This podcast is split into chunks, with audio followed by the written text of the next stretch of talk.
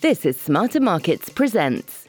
Join David Greely as he connects with the leaders at the forefront of carbon and climate at IETA's North America Climate Summit, an official accredited event of New York Climate Week 2023 and the UN General Assembly 2023. This episode is presented by Base Carbon, sensible carbon investing. For more information, visit basecarbon.com. Hello, Max. Thank you for joining us here on Smarter Markets at IETA's North America Climate Summit 2023. I was really looking forward to talking with you because your work is in the agricultural sector, which is very important, but one I don't often get to hear enough about. So I was hoping you could tell us a little bit more about your company and what you're doing in the carbon markets in agriculture. Sure, sure. So Indigo's mission is to help farmers sustainably feed the planet. So, you know, in simple terms, we think of photosynthesis is our technology, right? It's a really good technology at pulling carbon out of the atmosphere. So we have carbon capture and then soils are an excellent place to store the carbon, right? It's immediate, scalable, massive untapped resource for carbon storage in the soils. So when we look at what are the opportunities for Indigo to help farmers transition to more climate friendly practices, how can we help finance that transition? We look to the carbon markets as an efficient way to get that finance to flow. And again, it's immediate. The markets are already there. There's good mature standards about how do you create carbon credits. We participated in developing uh, methodologies with a couple of different voluntary registries and have been able to scale it up into a massive project here in the U.S. We've got millions of acres uh, of farmland enrolled and have been issuing credits and paying the farmers. Oh, that's great.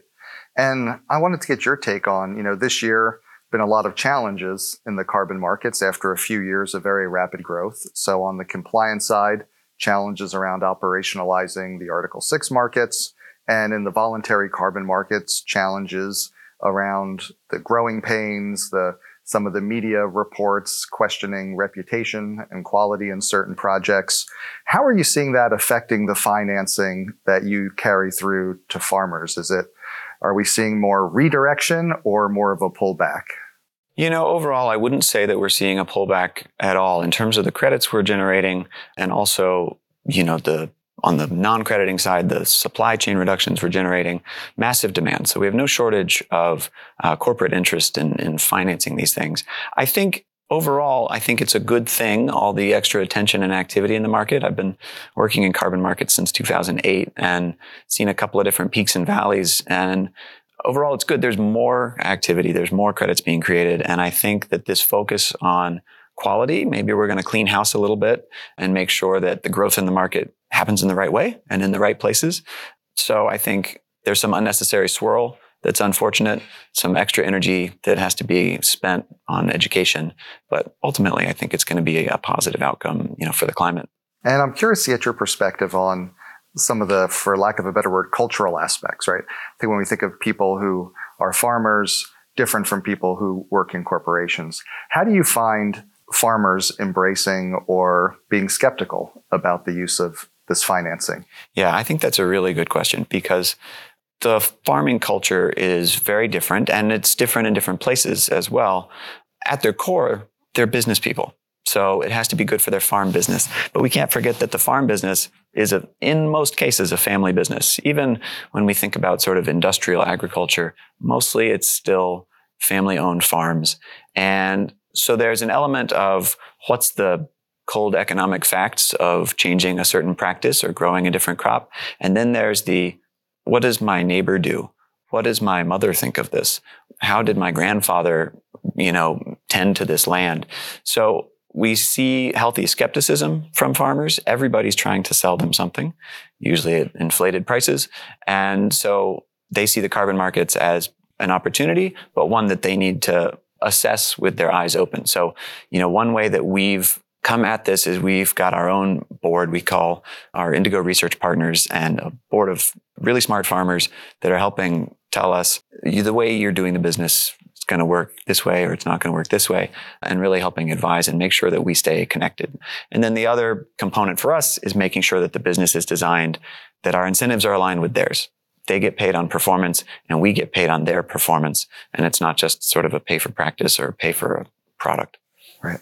So I also know, as you said, you know, many farmers have deep family connections with the land, a sense of stewardship. over it beyond being a pure business.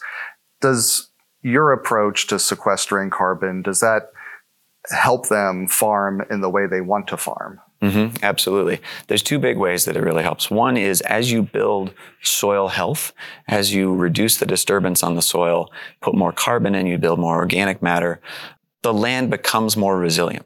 So we're here to solve climate change. So we can mitigate climate change by storing carbon in the soil, but we can also adapt to it by making the farms more resilient. And the water holding capacity increases, so they're more resilient to floods, more resilient to droughts. And it also builds longevity in the system. So we've talked to a lot of our farmers who are saying, I'm I'm doing this, you know, a little bit for me now to get the payment, but I'm also doing this for my grandchildren to make sure that, you know, this land isn't farmed to death by the time they take it over. That's great. And I wanted to ask you, you know, like at these types of conferences, lots of conversations, you know, occur in the hallways and the side meetings. Curious if there are any conversations you've had over the past couple of days that have brought up ideas that you're like, oh, I, I want to take that idea away with me?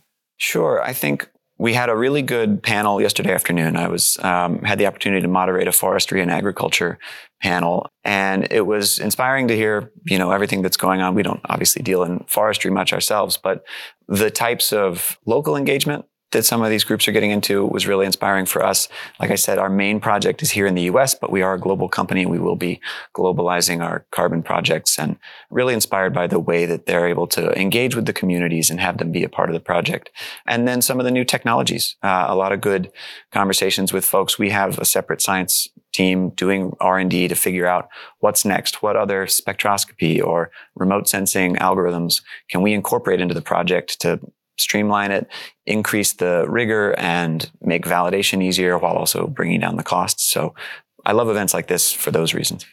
And one last question I, have been asking everyone is we need to move forward. We need to move quickly.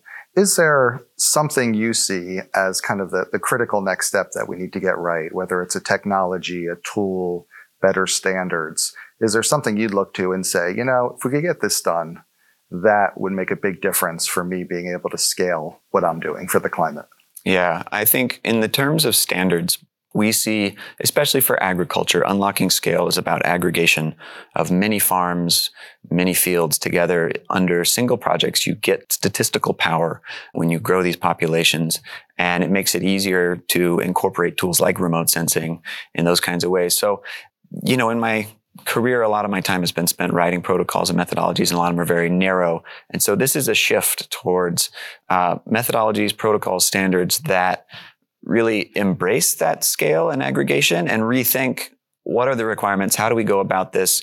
What does verification look like? Is it still visiting every single site or can we incorporate technology in ways to verify at scale without losing any of the rigor that's behind it? So I think that's going to be really important. And then I think on the corporate side, you know, we've been tracking the greenhouse gas protocol, land sector and removal guidance. And I think we really need to make sure that ends up in a practical place so that corporations are really incentivized to make change in their land use emissions and removals because that'll also help drive the sector forward. Terrific. Thanks so much for making the time to sit down with us today, Max. Really enjoyed it. No problem. Thank you. It was fun. This is Smarter Markets Presents. This episode is presented by Base Carbon, a financier of projects involved primarily in the global voluntary carbon markets. Base Carbon endeavours to be the preferred carbon project partner in providing capital and management resources to carbon removal and abatement projects globally, and where appropriate, will utilise technologies within the evolving environmental industries to enhance efficiencies, commercial credibility, and trading transparency. For more information, visit basecarbon.com. Base Carbon, sensible carbon investing. This is Smarter Markets Presents. For episode transcripts and additional episode information, including research, editorial, and video content, please visit smartermarkets.media. Please help more people discover the podcast by leaving a review on Apple Podcast, Spotify, YouTube, or your favorite podcast platform. Smarter Markets is presented for informational and entertainment purposes only. The information presented on Smarter Markets should not be construed as investment advice. Always consult a licensed investment professional before making investment decisions. The views and opinions expressed on Smarter Markets are those of the participants and do not necessarily reflect those of the show's hosts or producer. Smarter Markets, its hosts, guests, employees, and producer, Abax Technologies, shall not be held liable for losses resulting from investment decisions based on informational viewpoints presented on Smarter Markets. Visit smartermarkets.media to learn more.